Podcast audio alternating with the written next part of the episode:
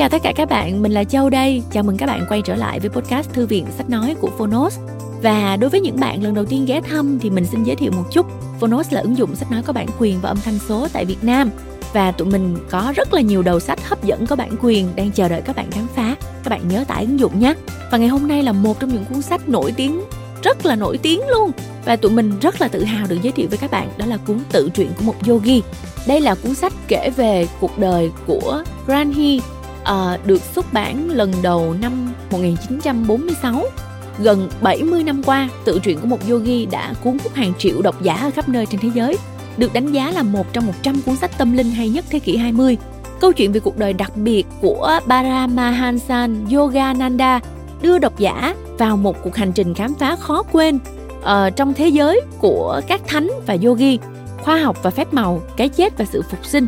Với một trí tuệ uyên thâm và sự hóm hỉnh đáng mến, uh, thầy đã soi tỏ những bí mật thâm sâu của đời người và của vũ trụ, mở rộng con tim và khối óc cho niềm vui, cái đẹp và những khả năng tinh thần vô hạn vốn tồn tại trong mỗi con người chúng ta được phát triển. Và qua cuốn sách Chính cuộc đời hành đạo của mình, tác giả cũng như là Gandhi đã đưa tâm linh vào xu thế chủ đạo của xã hội. Mời các bạn nghe chương một của cuốn Tự truyện của một yogi. Và các bạn đừng quên tải ứng dụng Phonos để nghe trọn vẹn cuốn sách này nha các bạn. Mình nhớ là mình đọc được ở đâu đó là Steve Jobs một năm phải đọc cuốn sách này hai lần. Đọc đi đọc lại, đọc đi đọc lại. Phải có lý do gì đó đúng không nè? Bây giờ mời các bạn cùng nghe và khám phá nhé.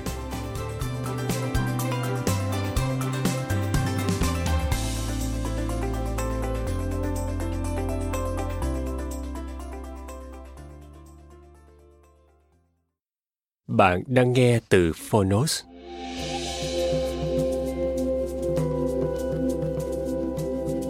Tự truyện của một yogi, tác phẩm tâm linh quan trọng bậc nhất của thế kỷ hai mươi.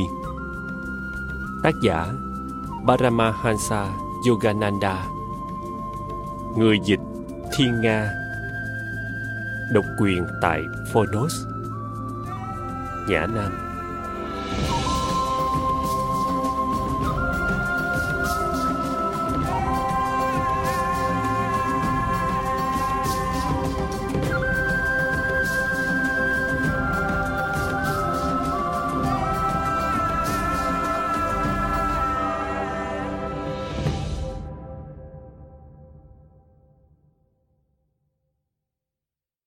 Di sản tinh thần của Paramahansa Yogananda. Toàn bộ các tác phẩm, bài giảng và các cuộc trò chuyện thân tình của thầy. Năm một nghìn chín trăm hai mươi, Paramahansa Yogananda sáng lập hội tự giác để hoàn bá giáo huấn trên toàn thế giới và để bảo tồn sự thuần khiết cùng tính toàn vẹn của giáo huấn cho nhiều đời sau. Là một tác giả và diễn giả lớn, từ những năm đầu sống ở Hoa Kỳ, thầy đã sáng tác một số lượng lớn các tác phẩm nổi tiếng về tri thức thiền yoga, nghệ thuật sống cân bằng và tính thống nhất nền tảng của mọi tôn giáo lớn. Hôm nay, di sản tinh thần vô song và sâu rộng này vẫn tiếp tục tồn tại, truyền cảm hứng cho hàng triệu người tầm đạo trên khắp thế giới. Phù hợp với ý nguyện minh định của Đại sư, Hội Tự Giác đã tiếp tục công tác xuất bản và cho ấn hành thường xuyên Paramahansa Yogananda toàn tập. Toàn tập không chỉ bao gồm những ấn bản cuối cùng của toàn bộ các sách thầy đã xuất bản lúc còn tại thế, mà còn có cả nhiều đầu sách mới, các tác phẩm vẫn chưa được ấn hành khi thầy mất năm một nghìn chín trăm năm mươi hai, hay những tác phẩm đã được đăng nhiều kỳ qua nhiều năm trên tạp chí Hội Tự Giác, cũng như hàng trăm bài giảng mang tính khai sáng uyên thâm và các cuộc nói chuyện thân mật của thầy được ghi lại nhưng chưa in ra trước lúc thầy mất. Paramahansa Yogananda đã đích thân chọn và dạy dỗ những đệ tử thân tín để lãnh đạo hội đồng xuất bản Hội Tự Giác và đã đưa ra các tôn chỉ cụ thể cho việc biên soạn và xuất bản giáo huấn của thầy. Các thành viên trong hội đồng xuất bản Hội Tự Giác, những tu sĩ phát thệ trọn đời xả bỏ trần thế và phụng sự vị tha, tôn trọng các tôn chỉ này như một sự giáo phó thiêng liêng để làm sao cho thông điệp phổ quát của vị thầy được thế giới yêu quý này sống mãi với sức mạnh và tính xác thực ban đầu. Biểu tượng của Hội Tự Giác được Paramahansa Yogananda vẽ để xác định tổ chức thiện nguyện mà thầy sáng lập là nguồn chính thống cho những giáo huấn của thầy. Tên và biểu tượng của hội tự giác được in trên mọi ấn phẩm và băng ghi âm, ghi hình của hội tự giác, bảo đảm với độc giả rằng tác phẩm đó có nguồn gốc từ tổ chức do Paramahansa Yogananda sáng lập và truyền đạt những giáo huấn của thầy như chính thầy muốn truyền trao. Hội tự giác. Để tưởng nhớ Leder Burpang, một thánh nhân Hoa Kỳ. Lời tri ân. Tôi vô cùng biết ơn cô L. V. Pratt, Taramata về công lao biên tập kỹ càng bản thảo cuốn sách này. Tôi cũng cảm ơn anh C. Richard Wright đã cho phép chúng tôi sử dụng các trích đoạn trong cuốn nhật ký du hành Ấn Độ của anh. Tôi biết ơn tiến sĩ W. Y. Evans-Wentz không chỉ vì lời tựa mà còn vì những ý kiến và sự khích lệ của ông.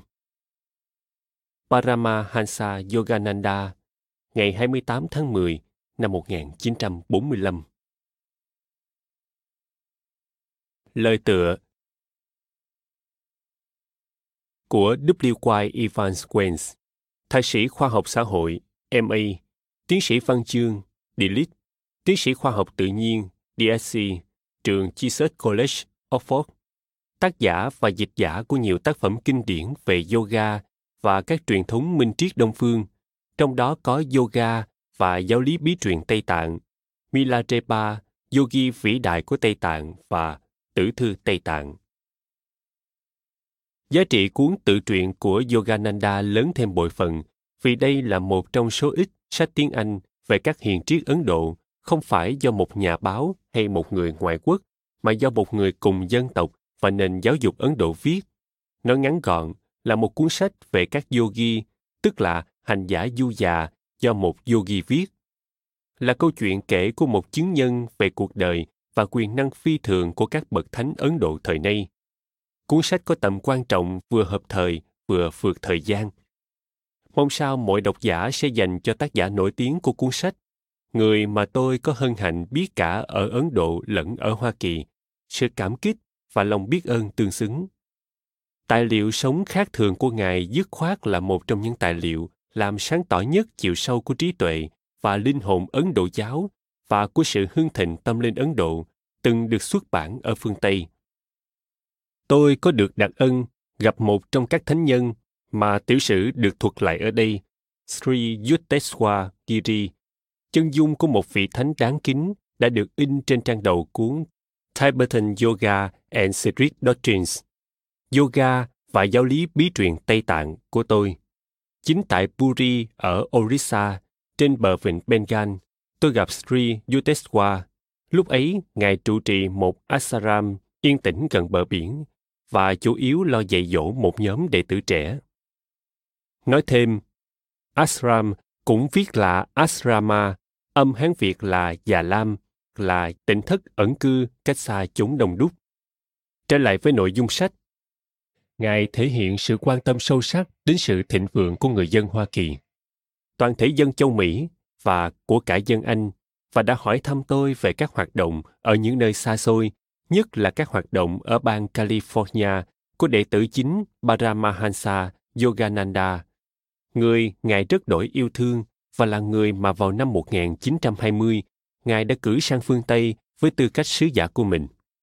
Sri Yukteswar có dung mạo và giọng nói dịu dàng, là một sự hiện diện thân ái và xứng đáng với sự tôn kính mà các đệ tử thành tâm dành cho ngài. Ai quen biết ngài, dù họ có thuộc cộng đồng của riêng ngài hay không, cũng đều vô cùng quý trọng ngài. Tôi vẫn còn nhớ như in dáng người cao, thẳng tắp, khắc khổ của ngài, khoác tấm áo màu vàng nghệ của kẻ đã từ bỏ những kiếm tìm trần tục. Khi ngài đứng bên lối vào tịnh thất đón tôi, tóc ngài dài và bồng bềnh, mặt để trâu, thân hình ngài quắc thước nhưng thanh tao và khỏe mạnh, bước đi dứt khoát.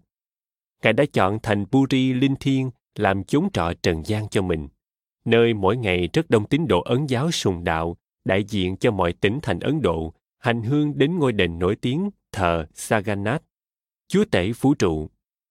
Chính ở Puri mà vào năm một nghìn chín trăm ba mươi sáu, Sri Yukteswar đã khép mắt trần trước trạng thái hiện hữu phù vân này mà đi tiếp, biết rằng hiện thân này của mình đã thành tựu viên mãn. Tôi quả thực rất vui mừng được ghi lời chứng nhận này cho nhân cách cao quý và tính thần thánh của Sri Yukteswar, trong khi bằng lòng tách xa đám đông, Ngài đã dâng mình trọn vẹn và lặng lẽ cho cuộc đời lý tưởng mà Paramahansa Yogananda, đệ tử của Ngài, giờ đây thuật lại cho bao thế hệ. Lời mở đầu. Cuộc gặp gỡ với Paramahansa Yogananda in sâu trong ký ức tôi như một trong những sự kiện không thể nào quên trong đời. Khi nhìn trực diện Thầy, mắt tôi gần như lóa đi trước ánh hào quang, ánh sáng tâm linh quả đúng là tỏa ra từ Thầy. Sự dịu dàng vô cùng nơi Thầy, lòng tốt đầm thấm của Thầy bao bọc lấy tôi như ánh nắng ấm áp. Tôi thật sự thấy sự đồng cảm và tri kiến của Thầy mở rộng đến cả những vấn đề đời thường nhất, dù Thầy là một người của tinh thần. Ở Thầy, tôi đã tìm thấy một đại sứ chân chính của Ấn Độ, mang tinh hoa minh triết Ấn Độ từ ngàn xưa đi truyền bá khắp thế giới. Tiến sĩ Pani Arsen, nguyên đại sứ Ấn Độ ở Hoa Kỳ. Với những ai đích thân quen Paramahansa Yogananda, thì cuộc đời và nhân cách của Thầy là bằng chứng thuyết phục cho sức mạnh và tính xác thực của minh triết xưa mà Thầy giới thiệu với thế giới. Biết bao độc giả cuốn tự truyện của Thầy đã chứng thực sự hiện diện của chính thứ ánh sáng uy lực tâm linh tỏa ra từ Thầy trong những trang sách ấy. Được hoan nghênh như một kiệt tác, khi lần đầu tiên được in ra hơn sáu mươi năm về trước, cuốn sách không chỉ kể câu chuyện về cuộc đời của sự cao quý đã rõ ràng, mà còn giới thiệu một cách lôi cuốn tư tưởng tôn giáo của Đông Phương, nhất là tri thức vô song về sự giao hòa cá nhân và trực tiếp với Thượng Đế, mở ra cho công chúng phương Tây một lĩnh vực hiểu biết mà cho đến nay chỉ mới một số hạn hữu người tiếp cận được. Ngày nay, tự truyện của một yogi được khắp nơi trên thế giới công nhận là một tác phẩm kinh điển của nền văn học tâm linh. Trong lời mở đầu, chúng tôi muốn chia sẻ đôi điều về lịch sử của cuốn sách đặc biệt này. Việc viết tác phẩm đã được tiên tri từ lâu. Một trong những nhân vật có ảnh hưởng mạnh mẽ trong sự phục hưng của yoga thời nay, vị thầy tôn kính của thế kỷ mười chín là Lahiri Mahasaya đã dự báo: chừng năm mươi năm sau khi ta mất, một câu chuyện về đời ta sẽ được viết ra vì sự quan tâm sâu sắc đến yoga sẽ nảy sinh ở phương Tây. Thông điệp yoga sẽ đi khắp địa cầu.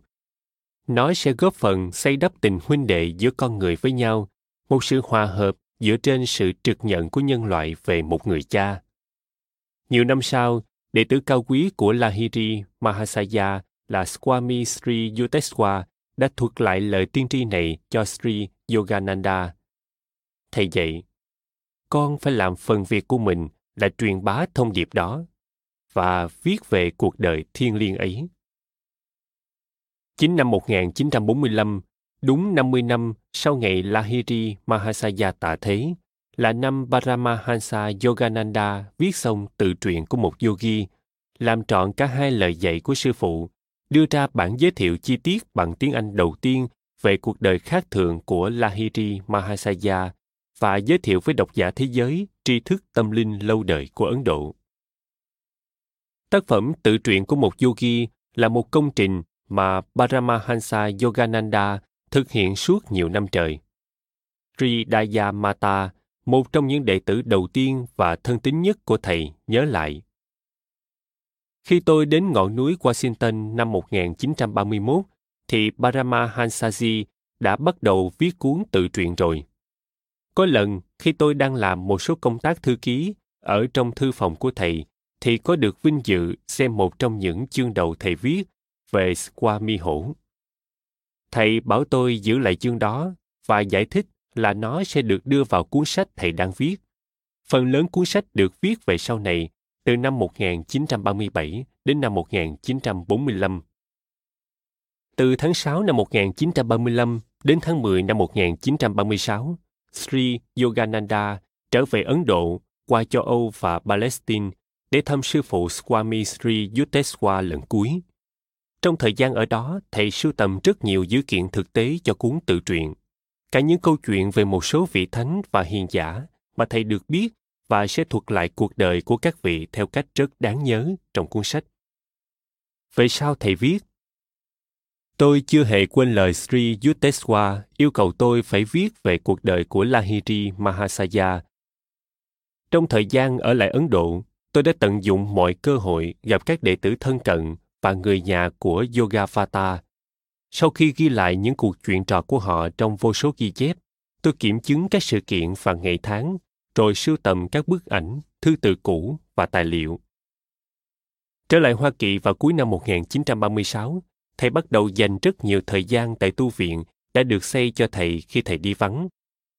Ở Encinitas, bên bờ nam California, đây hóa ra là một nơi lý tưởng để chú tâm vào hoàn tất cuốn sách mà thầy đã khởi bút từ nhiều năm trước. Sri Daya Mata kể lại, những ngày sống trong tu viện thanh bình bên bờ biển ấy vẫn còn sống động trong trí nhớ của tôi. Thầy còn nhiều trách nhiệm và phận sự khác đến nỗi thầy không viết tự truyện mỗi ngày được. Nhưng nhìn chung thì thầy đã dành trọn các buổi tối và bất cứ thời gian rảnh nào thầy thu xếp được để viết. Bắt đầu từ khoảng năm một nghìn chín trăm ba mươi chín hay một nghìn chín trăm bốn mươi, thầy đã có thể dành trọn thời gian cho cuốn sách. Và đúng là trọn thời gian, từ sáng sớm hôm nay cho đến sáng sớm hôm sau. Một nhóm vài đệ tử chúng tôi, Taramata, em gái tôi, Anandamata, Radamata và tôi có mặt để phụ thầy.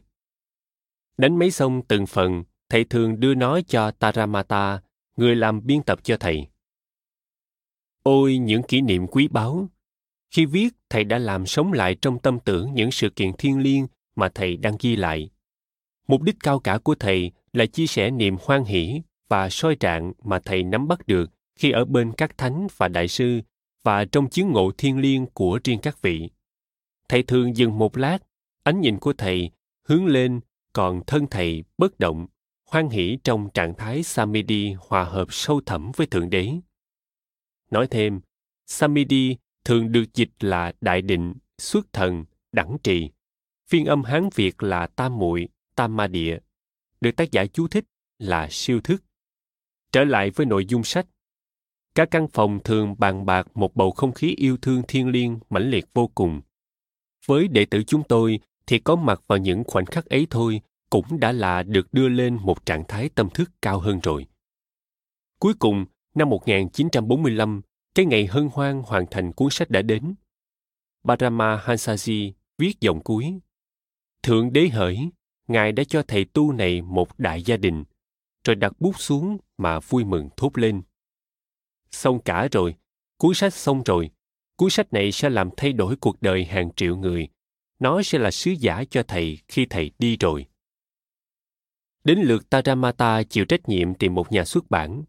Paramahansa Yogananda đã gặp Taramata lúc thầy có một loạt giảng thuyết và lớp dạy ở San Francisco trong năm một nghìn chín trăm hai mươi bốn. Với hiểu biết về tâm linh thâm sâu hiếm thấy, cô đã trở thành một trong nhóm nhỏ đệ tử có trình độ tu chứng cao nhất của thầy. Thầy rất trọng năng lực biên tập của cô và vẫn nói rằng cô là một trong những trí óc thông tuệ nhất thầy từng gặp. Thầy đánh giá cao kiến thức rộng cùng hiểu biết của cô về minh triết trong kinh điển Ấn Độ và có lần nhận xét, ngoài đại sư phụ Sri Yukteswar Giri của thầy ra, chưa có ai mà thầy thấy vui thú khi cùng đàm luận về triết học Ấn Độ hơn con. Taramata mang bản thảo đến thành phố New York, nhưng tìm được một nhà xuất bản không phải là một nhiệm vụ dễ dàng. Như vẫn thường thấy, tầm vóc đích thực của một tác phẩm lớn ban đầu có thể không được những người quen suy nghĩ theo lối mòn nhận ra. Đành rằng thời đại nguyên tử mới ra đời đã mở mang tâm thức tập thể của nhân loại bằng một sự hiểu biết ngày càng rộng về tính thống nhất vi tế của vật chất, năng lượng và tư tưởng. Nhưng các nhà xuất bản thời ấy vẫn khó mà sẵn sàng cho những chương như hóa hiện một cung điện trên Himalaya và thánh phân thân. Cả năm trời, Taramata sống trong một căn hộ trần thiết sơ sài, nước không được đun nóng trong khi thường xuyên tới lui các nhà xuất bản. Cuối cùng thì cô cũng đã có thể đánh điện báo tin thành công. Thư viện Triết học, một nhà xuất bản đáng trọng ở New York, để nhận xuất bản tự truyện. Sri Yogananda nói, cái cô đã làm cho cuốn sách này thì tôi không thể nào tả được. Nhưng với cô ấy thì cuốn sách sẽ không bao giờ là xong. Không lâu trước Giáng sinh năm một nghìn chín trăm bốn mươi sáu, những cuốn sách hằng mong đợi đã tới núi Washington. Cuốn sách được độc giả và báo chí thế giới đón nhận với dạt dào khen ngợi cảm kích. Trước đây chưa từng có cái gì được viết bằng tiếng Anh hay thứ tiếng nào khác giống như bản giới thiệu về yoga này. Nhà xuất bản Đại học Columbia viết trong tạp chí Review of Religions của mình. Tờ The New York Times tuyên bố cuốn sách là một câu chuyện hiếm có. Tạp chí Newsweek ghi nhận cuốn sách của Yogananda là tự truyện của linh hồn hơn là thể xác. Cuốn sách là một nghiên cứu hấp dẫn và được chú giải rõ ràng về một lối sống đạo hạnh, được mô tả trung thực theo phong cách gây xúc động của Á Đông. Mời bạn xem một số lời phê bình khác được đính kèm trên ứng dụng. Khi cuốn sách được dịch ra các thứ tiếng khác, thì nhiều bài phê bình nữa cũng đã bắt đầu được đăng trên các báo và tạp chí xuất bản định kỳ khắp thế giới. Mời bạn xem một số lời phê bình khác được đính kèm trên ứng dụng. Ấn bản lần hai được chuẩn bị nhanh chóng, và rồi năm một nghìn chín trăm năm mươi mốt là ấn bản lần ba. Ngoài việc hiệu đính và cập nhật trong sách, xóa bỏ một số đoạn mô tả các hoạt động và kế hoạch tổ chức không còn tồn tại nữa, Paramahansa Yogananda còn thêm vào một chương cuối, một trong những chương dài nhất của cuốn sách, trải dài suốt những năm một nghìn chín trăm bốn mươi đến một nghìn chín trăm năm mươi mốt. Trong một chú thích cuối trang cho chương mới, thầy viết: nhiều nội dung mới trong chương bốn mươi chín đã được thêm vào ấn bản lần ba của cuốn sách này năm một nghìn chín trăm năm mươi mốt. Đáp lại yêu cầu một số độc giả của hai ấn bản đầu, tôi đã trả lời, trong chương này, nhiều câu hỏi khác nhau về Ấn Độ, yoga và triết học Vệ Đà. Mời bạn xem chú thích về các hiệu đính bổ sung của Paramahansa Yogananda được đính kèm trên ứng dụng. Trở lại với nội dung sách, Sri Yogananda viết trong chú thích của tác giả cho ấn bản năm một nghìn chín trăm năm mươi mốt. Tôi đã vô cùng xúc động khi nhận được những lá thư từ hàng ngàn độc giả, những nhận xét của họ và việc cuốn sách được dịch ra nhiều thứ tiếng, khuyến khích tôi tin rằng phương Tây đã tìm thấy trong những trang sách này một câu trả lời khẳng định cho câu hỏi: pháp môn yoga xưa có vị trí xứng đáng nào trong đời sống nhân loại ngày nay hay không?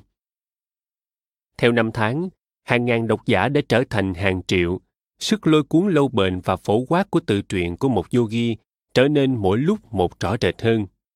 sáu mươi năm sau lần xuất bản đầu tiên, cuốn sách vẫn có mặt trong các danh sách các sách siêu hình học và khai sáng bán chạy nhất, một hiện tượng hy hữu, đã được dịch ra nhiều thứ tiếng. Cuốn sách giờ đây được sử dụng trong các trường cao đẳng và đại học trên thế giới, trong các chương trình học từ triết học và tôn giáo Đông phương cho đến văn học Anh, tâm lý học, xã hội học, nhân học, lịch sử và thậm chí quản trị kinh doanh, như đã được Lahiri Mahasaya tiên đoán hơn một thế kỷ trước. Thông điệp yoga và truyền thống thiền cổ xưa của nó quả thực đã đi khắp địa cầu. Tạp chí siêu hình New Frontier tháng mười năm một nghìn chín trăm tám mươi sáu viết: có lẽ nổi tiếng hơn cả với tự truyện của một yogi, cuốn sách truyền cảm hứng cho không biết bao nhiêu triệu người trên khắp thế giới. Paramahansa Yogananda cũng như Gandhi đã đưa tâm linh vào xu thế chủ đạo của xã hội. Thật hợp lý khi nói rằng Yogananda đã làm nhiều điều để đưa từ yoga vào trong vốn từ vựng của chúng ta hơn bất kỳ ai khác.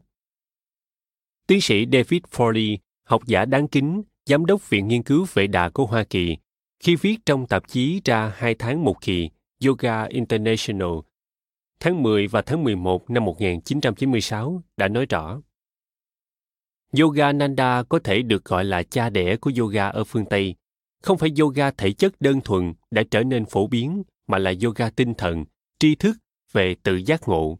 Đó là ý nghĩa đích thực của yoga.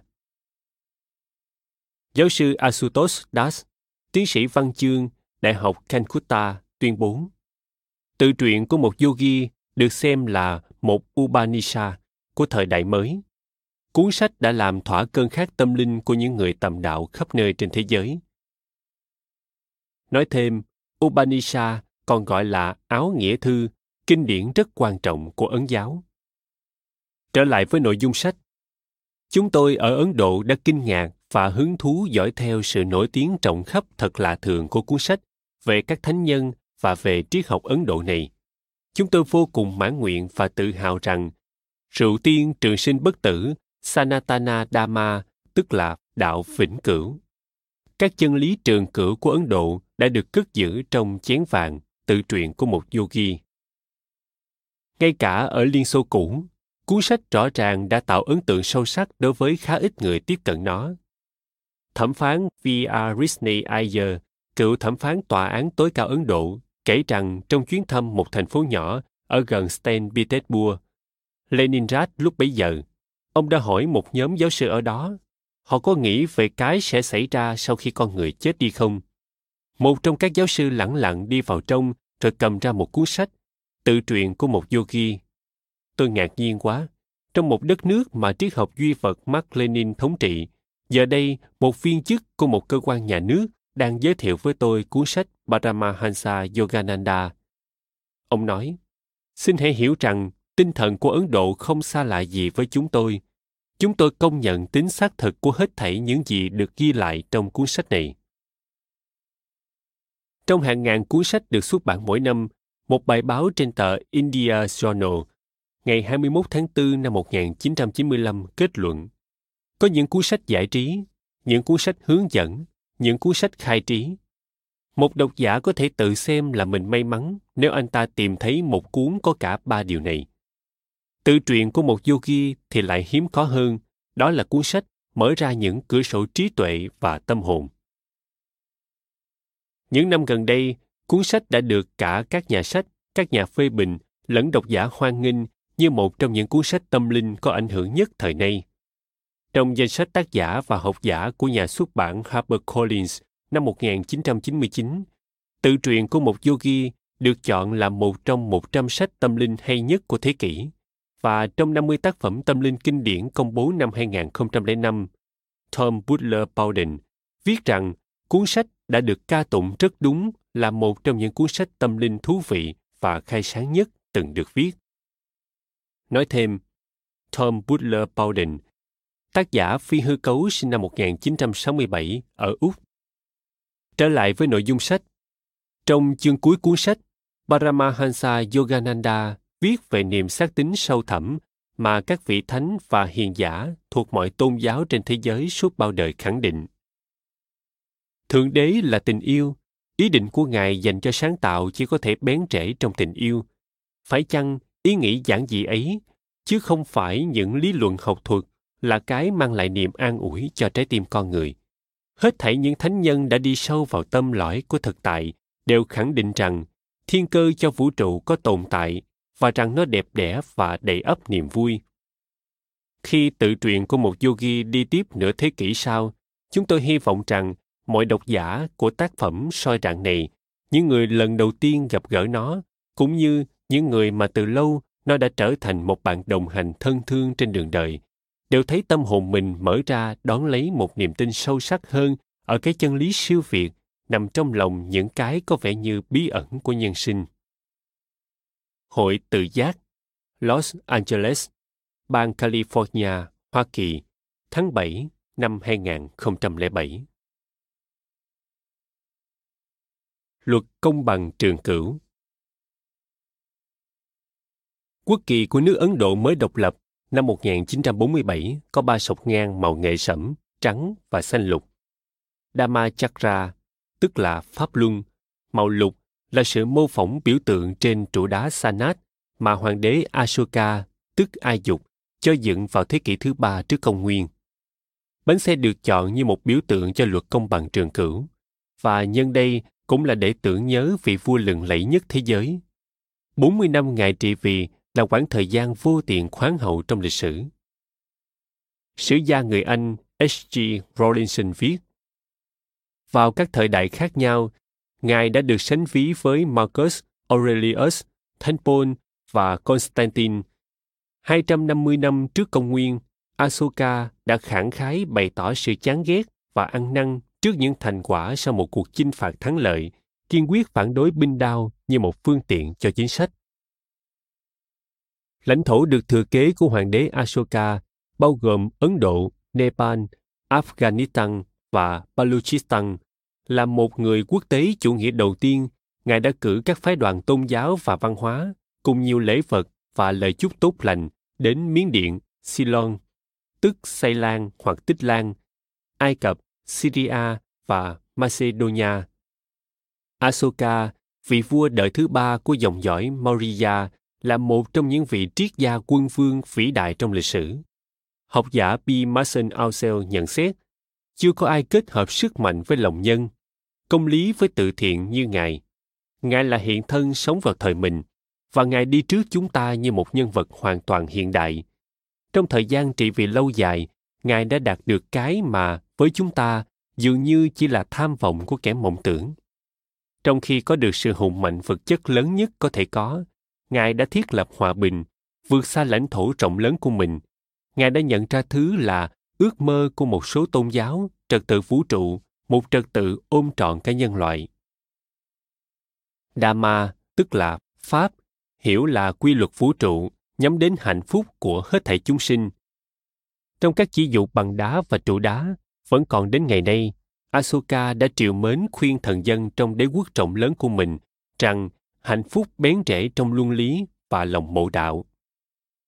Ấn Độ ngày nay khát khao khôi phục tiếng tâm và sự thịnh vượng mà hàng thiên niên kỷ đã bao bọc xứ mình. Trong quốc kỳ mới của mình, tỏ lòng tưởng nhớ Ashoka, hoàng đế được thần linh yêu mến. Mời bạn xem hình một được đính kèm trên ứng dụng. Chương một. Song thân và thuở thiếu thời.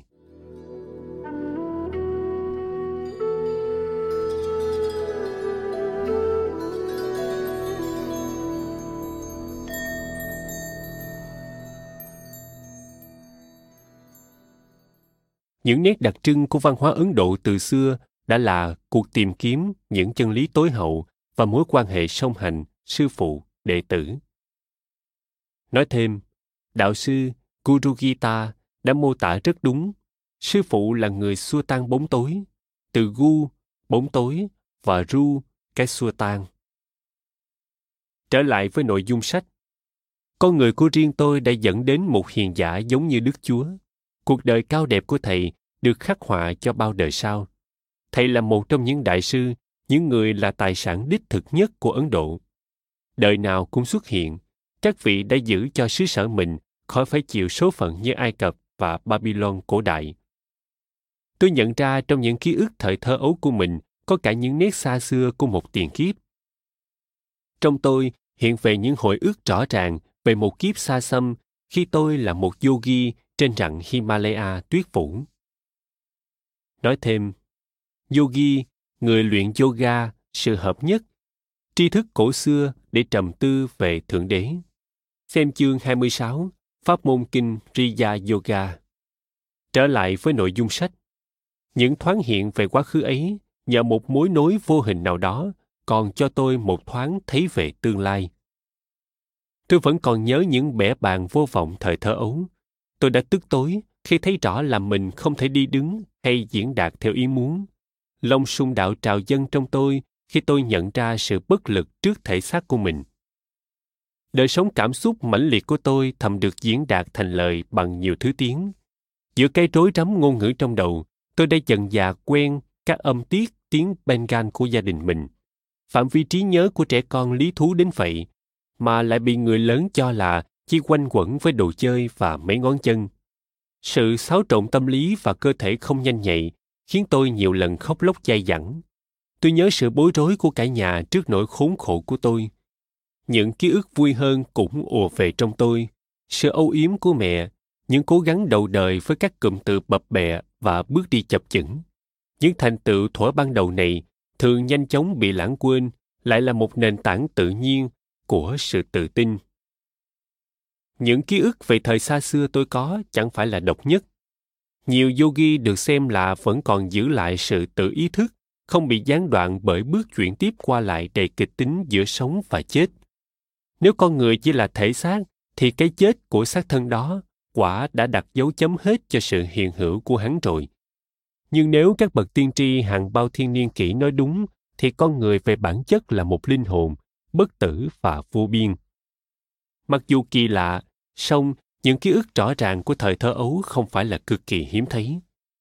Trong những lần chu du qua nhiều xứ sở, tôi từng được nghe kể về những ký ức có rất sớm từ miệng của những con người trung thực. Tôi chào đời ngày năm tháng một năm một nghìn tám trăm chín mươi ba ở Gorakhpur, vùng Đông Bắc Ấn Độ, gần rặng Himalaya. Tám năm đầu đời của tôi trôi qua ở đây. Chúng tôi có tám anh chị em, bốn trai và bốn gái. Tôi, Mukunda Lasgos, là con trai thứ và là đứa con thứ tư. Nói thêm, tên của tôi đổi thành Yogananda khi tôi vào dòng tu Swami cổ năm một nghìn chín trăm mười lăm. Năm một nghìn chín trăm ba mươi lăm, sư phụ ban cho tôi pháp danh tiếp theo là Paramahansa. Trở lại với nội dung sách. Song thân tôi là người Bengal thuộc đẳng cấp Satriya, tức sát đế lợi, tức là đẳng cấp thứ hai. Khởi thủy là đẳng cấp cai trị và chiến binh. Cả hai đều được trời phú cho tư chất thánh thiện. Tình yêu của họ dành cho nhau, thanh thoát và cao quý, không bao giờ biểu lộ hời hợt. Sự hòa thuận hết mực của cha mẹ là tâm điểm bình lặng cho sự náo động của tám đứa trẻ xoay quanh. Cha tôi tên là Bhagavati Charangos, tốt bụng, nghiêm nghị, đôi khi cứng nhắc. Dù rất mực yêu thương cha, thì bọn trẻ chúng tôi cũng giữ một khoảng cách cung kính nhất định. Là một người xuất sắc về toán học và logic, nên cha chủ yếu chỉ nghe theo trí tuệ mình. Nhưng mẹ tôi thì lại là một người vô cùng nhân hậu và dạy bảo chúng tôi chỉ bằng tình yêu thương. Sau khi mẹ qua đời, thì cha tôi mới bộc lộ sự dịu dàng từ trong thâm tâm nhiều hơn. Những lúc ấy tôi nhận thấy ánh mắt của cha dường như đã biến thành ánh mắt của mẹ. Hồi còn mẹ, bọn tôi đã sớm có cuộc làm quen đầy cay đắng ngọt bùi với kinh sách. Mẹ thường khéo léo lấy ra từ trong Mahabharata và Ramayana những chuyện kể phù hợp với các yêu cầu kỷ luật. Trong những dịp như vậy thì kỷ luật và dạy dỗ đi liền với nhau. Như một cử chỉ tôn kính cha, chiều chiều mẹ thường sửa soạn cho bọn trẻ chúng tôi tươm tất để đón ông đi làm về. Cha giữ một chức vụ tương tự như chức phó chủ tịch ở một trong những công ty lớn của Ấn Độ, công ty hỏa xa Bengal Nagpur. Công việc của cha đòi hỏi phải đi lại. Gia đình tôi đã sống ở nhiều thành phố suốt thời thơ ấu của tôi. Mẹ mở rộng vòng tay với những kẻ khó, cha cũng luôn tốt bụng, nhưng tính tôn trọng nguyên tắc trật tự của cha lan rộng đến tận vấn đề ngân sách. Có lần trong nửa tháng mà mẹ đã tiêu hết hơn một tháng lương của cha để nuôi ăn người nghèo. Cha nói, tôi chỉ yêu cầu mỗi một điều thôi, xin mình, là giữ cho việc thiện của mình có chừng mực. Một lời cha quở trách dù nhẹ nhàng cũng làm mẹ buồn khổ. Không để lộ cho con cái biết là đang có bất hòa, mẹ gọi một chiếc xe ngựa. Chào ông, tôi về nhà mẹ tôi đây. Tối hậu thư xưa như quả đất. Lũ nhóc chúng tôi ngơ ngác òa lên khóc lóc kêu la. Cậu chúng tôi đến thật đúng lúc. Cậu rỉ tay cha một lời khuyên sáng suốt nào đó, rõ ràng là được đúc kết từ bao đời. Khi cha đã có đôi câu giảng hòa rồi, thì mẹ mới vui vẻ chịu cho xe ngựa về không. Như vậy là chấm dứt rắc rối duy nhất tôi từng thấy giữa cha và mẹ. Nhưng tôi nhớ một cuộc nói chuyện đặc biệt. Xin cho tôi mười ruby để bố thí cho người đàn bà bất hạnh vừa mới tới nhà. Nụ cười của mẹ có sức thuyết phục riêng của nó. Sao lại mười ruby? Một là đủ rồi. Cha nói thêm bào chữa. Khi cha và ông bà tôi đột ngột qua đời, thì tôi mới lần đầu nếm trải cái nghèo. Bữa ăn sáng duy nhất của tôi, trước khi cuốc bộ hàng dặm đến trường, là một quả chuối nhỏ. Về sau khi lên đại học, tôi nghèo túng đến độ phải xin một vị quan tòa giàu có trợ cấp cho một ruby mỗi tháng. Ông ta từ chối, nói rằng dù một ruby đi nữa cũng là nhiều. Trái tim mẹ có một lập luận tức thì. Mình nhớ lại chuyện bị từ chối một ruby đó sao cay đắng quá. Vậy mình có muốn người đàn bà này cũng đau lòng nhớ lại chuyện mình từ chối mười ruby mà bà ấy quá cần hay không? Với cử chỉ xa xưa của mấy đức ông chồng chịu thua, cha tôi mở ví. Thôi, mình thắng rồi. Tờ mười ruby đây, đưa cho bà ta với thành ý của tôi. Cha thường mở miệng là nói không với bất kỳ đề nghị mới nào, Thái độ của cha đối với người lạ, người đã giành được mối thương cảm của mẹ quá dễ dàng, là một ví dụ cho sự dè dặt thường thấy ở cha. Không thích chấp thuận ngay, thực ra chỉ là thực hiện đúng nguyên tắc phản tỉnh cần thiết. Tôi luôn thấy cha có lý và cân bằng trong đánh giá của mình.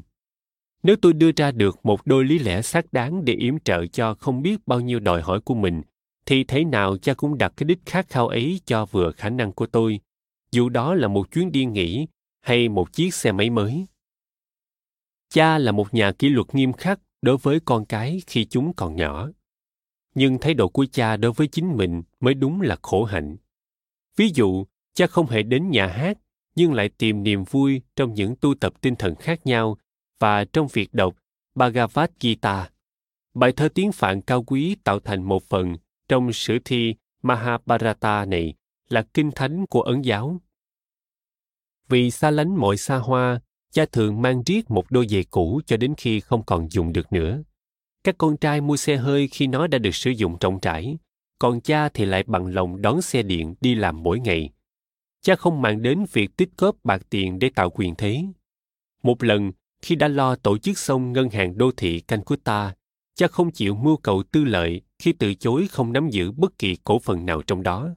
Cha chỉ muốn thực hiện nghĩa vụ của một công dân lúc rảnh rỗi mà thôi. Khi cha về nghỉ hưu đã được vài năm, một kế toán từ Anh sang Ấn Độ để kiểm tra sổ sách của công ty hỏa xa Bengal Nagpur. Viên thanh tra ngạc nhiên phát hiện ra là cha chưa hề xin lĩnh tiền thưởng đã quá hạn. Viên kế toán báo lại với công ty. Ông ấy làm việc bằng ba người. Công ty còn nợ ông ấy một trăm hai mươi lăm nghìn ruby, tức khoảng bốn mươi mốt nghìn hai trăm năm mươi đô la tiền thưởng. Thủ quỹ gửi cho cha một tờ ngân phiếu với số tiền này. Cha chẳng nghĩ gì mấy đến số tiền đó, đến độ quên cả nói với gia đình. Rất lâu về sau, cậu em trai út của tôi là Bishnu mới hỏi cha vì em nhận thấy một khoản tiền gửi lớn trong bảng kê của ngân hàng.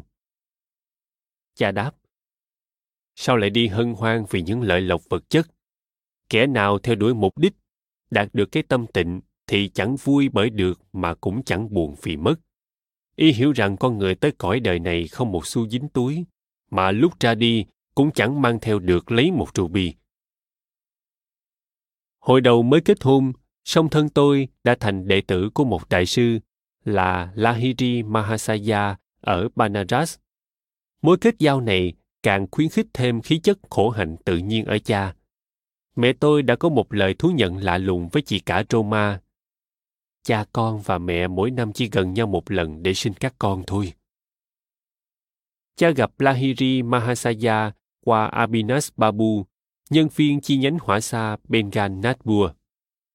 Nói thêm, Babu, tức ông, được đặt ở cuối trong tên người tiếng Bengal. Trở lại với nội dung sách. Ở Gorakhpur, ông Abinas đã dạy bảo đôi tai thơ dại của tôi bằng những truyện kể lôi cuốn về nhiều vị thánh Ấn Độ. Lần nào, ông cũng khép lại câu chuyện bằng một lời tán thán sự vĩ đại cao quý của sư phụ mình. Cháu đã được nghe về các hoàn cảnh lạ lùng mà cha cháu trở thành đệ tử của Lahiri Mahasaya chưa? Chính vào một chiều hè thông dông, khi ông Abinas và tôi đang ngồi với nhau trong khu nhà của tôi, thì ông đặt ra câu hỏi gợi sự tò mò này. Tôi lắc đầu mỉm cười chờ đợi. Nhiều năm trước, lúc cháu còn chưa chào đời, chú xin phép cấp trên của chú, tức là cha cháu, cho chú được nghỉ phép một tuần để đi thăm sư phụ ở Banaras. Cha cháu đã chế nhạo dự định của chú. Cha cháu hỏi, anh định thành một kẻ cuồng tín chắc. Nếu muốn thăng tiến thì hãy chuyên chú vào công việc văn phòng của anh đi. Hôm ấy đang buồn bã cuốc bộ về nhà dọc con đường rừng, thì chú gặp cha cháu đang ngồi kiệu. Ông cho đám gia nhân và kiệu xe lui, rồi xuống đi bộ cạnh chú. Vì tìm cách an ủi chú, ông vẽ ra những cái lợi khi cố gắng để được thành đạt ở đời.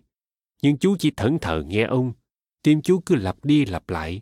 Lahiri Mahasaya hỡi, con sẽ không sống nổi nếu không được gặp thầy. Con đường đang đi đưa chú và cha cháu đến bên một bờ ruộng thanh bình.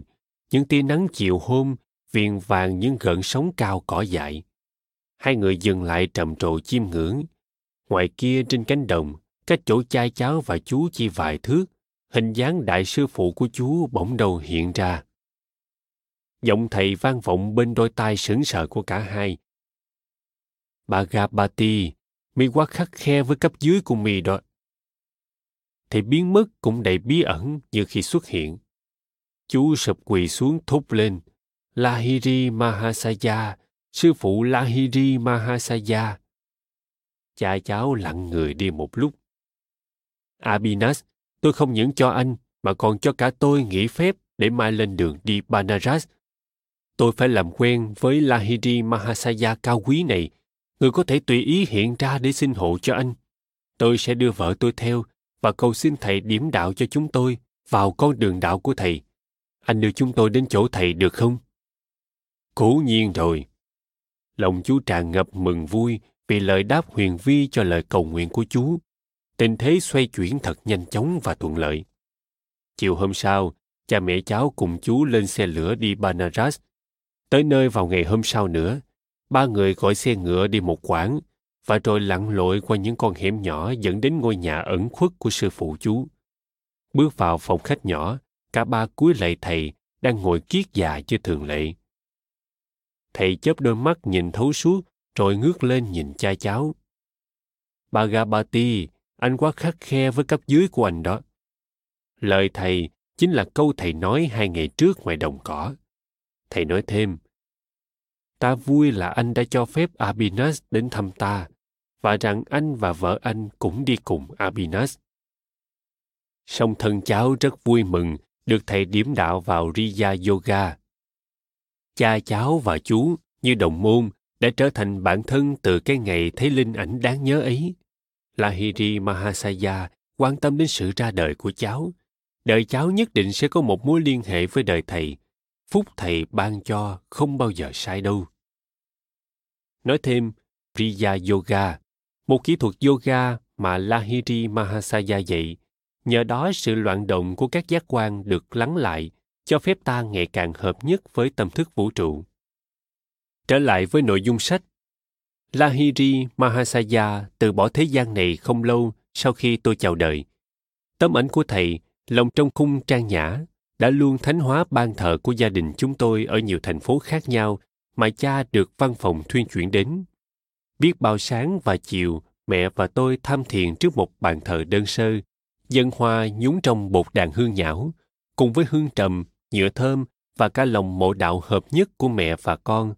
Chúng tôi bày tỏ lòng tôn kính sự thiêng liêng đã được biểu hiện trọn vẹn nơi Lahiri Mahasaya. Ảnh của thầy có một ảnh hưởng khác thường đối với cuộc đời tôi. Khi tôi lớn lên thì ý nghĩ về thầy cũng lớn dần trong tôi. Lúc tham thiền, tôi thường thấy dáng hình thầy bước ra từ cái khung ảnh nhỏ, khoác lấy hình hài sống động, ngồi xuống trước mặt tôi. Khi tôi thử chạm vào đôi bàn chân nơi thân thể rực rỡ của thầy, hình dáng ấy thường biến mất và trở lại thành bức ảnh. Khi tuổi ấu thơ thấm thoát sang thời niên thiếu, trong tâm tưởng tôi, Lahiri Mahasaya từ một tấm ảnh nhỏ dính chặt trong khung hóa thành một hiện diện sống động, soi rạng. Tôi thường cầu nguyện thầy vào những giờ khắc thử thách hay hoang mang, tìm thấy trong tâm sự dẫn dắt dỗ dành của thầy. Thời gian đầu tôi buồn khổ vì thầy không còn sống bằng xương bằng thịt. Khi tôi bắt đầu nhận ra tính vô biên huyền nhiệm của thầy, tôi thôi không còn than van nữa. Thầy vẫn thường viết cho đệ tử của mình, những kẻ quá đổi thiết tha muốn gặp thầy. Sao lại phải đến để nhìn cái xác phàm của ta, trong khi ta vẫn luôn trong tầm kutastha, tức là linh thị của các con. Hồi độ tám tuổi, tôi đã được ban phúc cho lành bệnh một cách lạ thường. Qua bức ảnh của Lahiri Mahasaya, chứng nghiệm này khiến lòng kính yêu trong tôi càng mãnh liệt hơn. Lúc gia đình tôi ở Ishapur, Bengal, tôi mắc dịch tả. Mạng sống của tôi vô vọng rồi. Các thầy thuốc đã bó tay. Bên giường tôi, mẹ cuốn quýt ra hiệu cho tôi nhìn lên bức ảnh Lahiri Mahasaya treo trên tường bên trên đầu tôi. Mẹ biết tôi yếu quá còn không chắp tay lại được nữa. Thầm lạy thầy đi con. Nếu con thực sự bày tỏ lòng thành và bằng ý nghĩ quỳ trước thầy, con sẽ được cứu mạng. Tôi nhìn đăm đắm tấm ảnh thầy và rồi thấy ở đó một ánh sáng chói lòa bao trùm lấy thân tôi và cả căn phòng. Chứng nôn mửa và các triệu chứng khác không kiểm soát được trong tôi không còn nữa. Tôi khỏe lại. Tức thì, tôi cảm thấy đủ sức để cúi xuống chạm vào chân mẹ mà tỏ lòng biết ơn đức tin vô bờ bến của mẹ đối với sư phụ. Mẹ dập đầu không ngớt với bức ảnh nhỏ. Lạy Đấng toàn năng, con tạ ơn Ngài vì ánh sáng đã chữa lành cho con trai con. Tôi biết là cả mẹ cũng đã mục kích cái ánh sáng rực rỡ mà nhờ đó tôi tức thì khỏi căn bệnh thường dẫn đến cái chết. Một trong những vật quý giá nhất tôi có chính là bức ảnh đó, được chính Lahiri Mahasaya trao cho cha. Bức ảnh có một trung đồng thiêng liêng, tấm ảnh có một gốc tích kỳ lạ. Tôi được nghe câu chuyện do đồng môn của cha là Kali Kumaroy kể lại. Dường như thầy không thích chụp ảnh, bỏ ngoài tai sự phản đối của thầy. Một lần, có kẻ đã chụp hình thầy cùng một nhóm tín đồ, trong đó có cả Kali Kumaroy.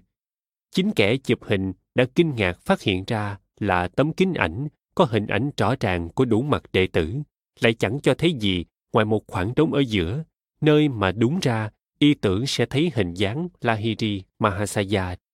Hiện tượng này khiến mọi người bàn tán xôn xao.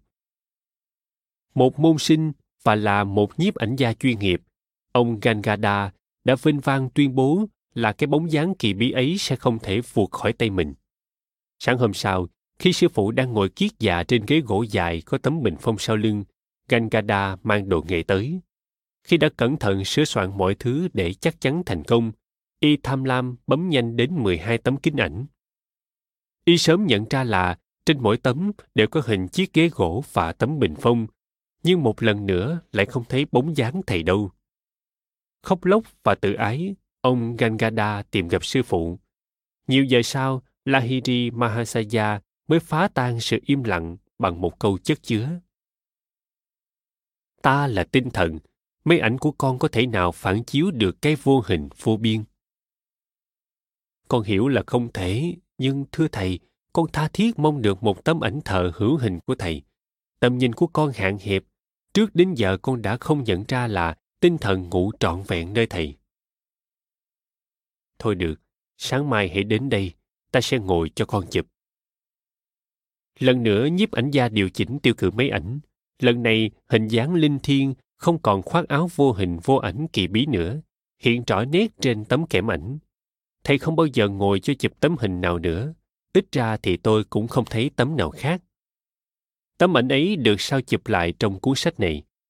Nét mặt đẹp đẽ của Lahiri Mahasaya có một vẻ chung, hầu như không gợi cho biết thầy thuộc dân tộc nào. Niềm vui giao hòa cùng Thượng Đế thoáng nở nơi nụ cười bí ẩn của thầy. Mắt thầy có phần hé mở, chứng tỏ sự thờ ơ trước ngoại giới. Phần thì khép lại, cho thấy sự say sưa trong nội tâm an lạc của thầy.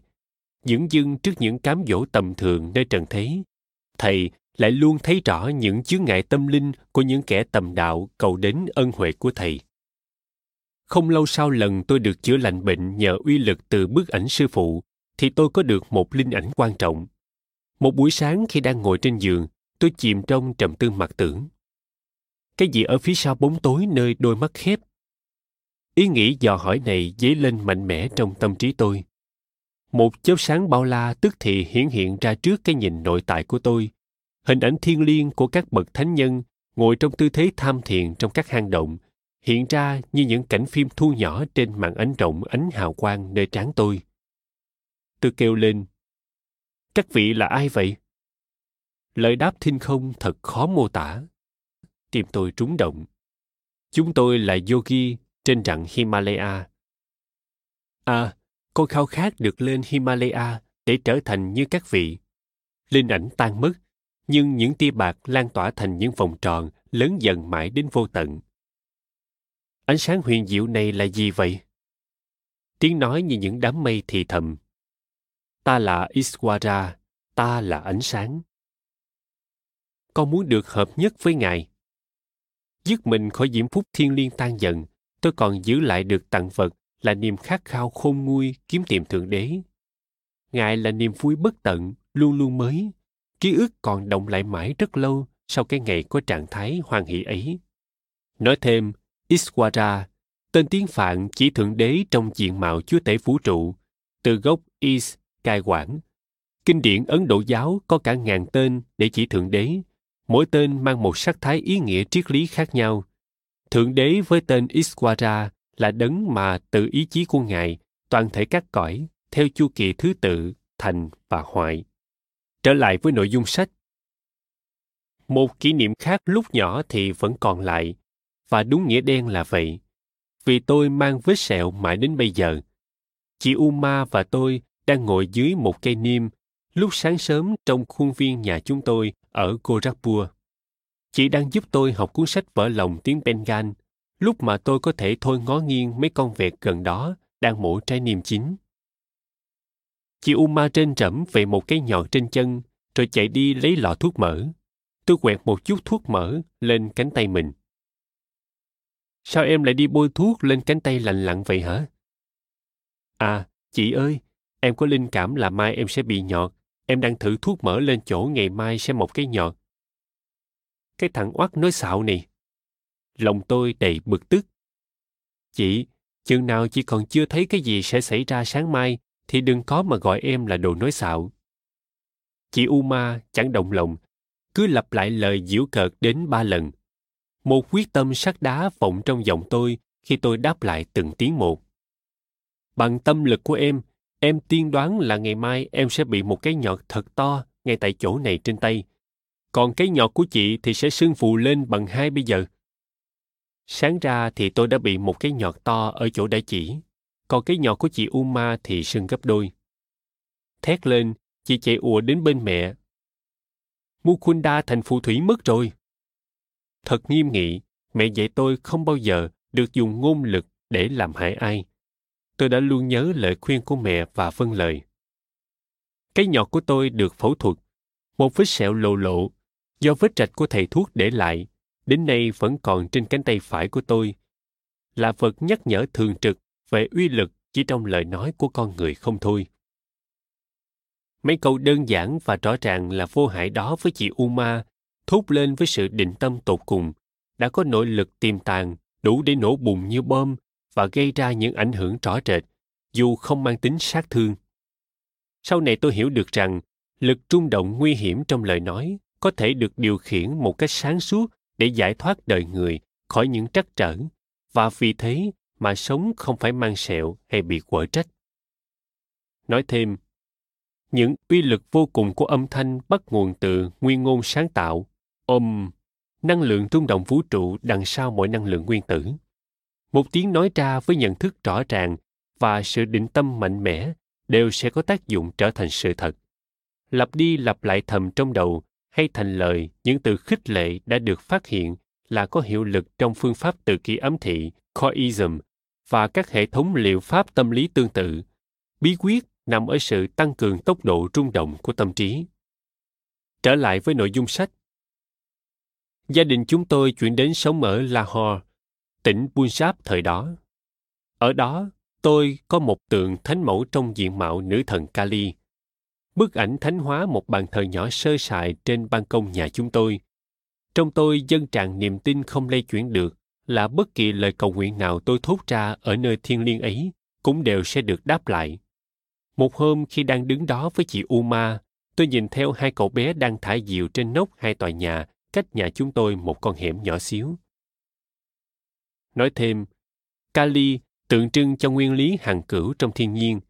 Theo truyền thống, Ngài được mô tả là một người nữ có bốn cánh tay, đứng trên hình dáng nằm nghiêng của thần Shiva hay vô cùng. Vì các hoạt động của thiên nhiên hay thế giới hiện tượng bắt nguồn từ tinh thần tiềm tàng. Bốn cánh tay tượng trưng cho các thuộc tính chủ yếu, hai thuộc tính nhân từ, hai thuộc tính hủy diệt, tính nhị nguyên cốt lõi của vật chất hay sáng tạo. Trở lại với nội dung sách. Chị Uma xô đùa tôi. Sao nín thinh vậy chú em? Em chỉ đang nghĩ là thánh mẫu mà ban cho em bất cứ gì em cầu xin thì sẽ hay biết chừng nào. Chị tôi cười nhạo. Chị cho là thánh sẽ cho em hai con diều ấy đấy. Sao lại không? Tôi bắt đầu thầm cầu xin để có được mấy con diều. Ở Ấn Độ, người ta thi thả diều có dây được quết hồ và bột thủy tinh. Mỗi người chơi sẽ cố làm đứt sợi dây đối phương đang cầm. Con diều bị đứt dây sẽ trôi lạ đà trên mái nhà. Bắt được chúng là vui ghê lắm. vì chị Uma và tôi đang đứng trên ban công có mái che thụt vào. Xem ra không thể nào có chuyện diều đứt dây rơi vào tay chúng tôi được. Sợi dây diều thường treo toàn ten trên mái nhà. Mấy cậu bé chơi diều bên kia ngõ bắt đầu cuộc thi. Một sợi dây đứt ra, lập tức con diều dạt về hướng tôi. Nhờ gió diều bất ngờ, con diều chững lại một lát. Trong lúc đó sợi dây diều vướng chặt vào khóm xương rồng trên nóc nhà đối diện.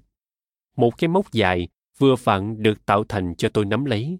Tôi đưa chiến lợi phẩm cho chị Uma. Chỉ là một sự tình cờ lạ lùng thôi mà.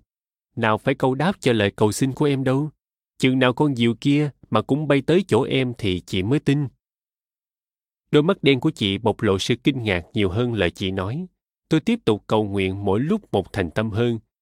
Một cái giật mạnh của người chơi diều còn lại khiến nó bỗng mất con diều. Con diều nhằm về hướng tôi, chao lượn trong gió. Trợ thủ đắc lực của tôi, cây xương rồng, lại một lần nữa thắt sợi dây diều thành cái móc cần thiết cho tôi nắm. Tôi đưa chiến lợi phẩm thứ hai cho chị Uma. Đúng là Thánh Mẫu lắng nghe lời em thật rồi. Chị thấy chuyện này thần bí quá đi. Chị chạy lao đi như một cô nai tơ thảng thốt. Mời bạn xem hình tư liệu, chương một, được đính kèm trên ứng dụng.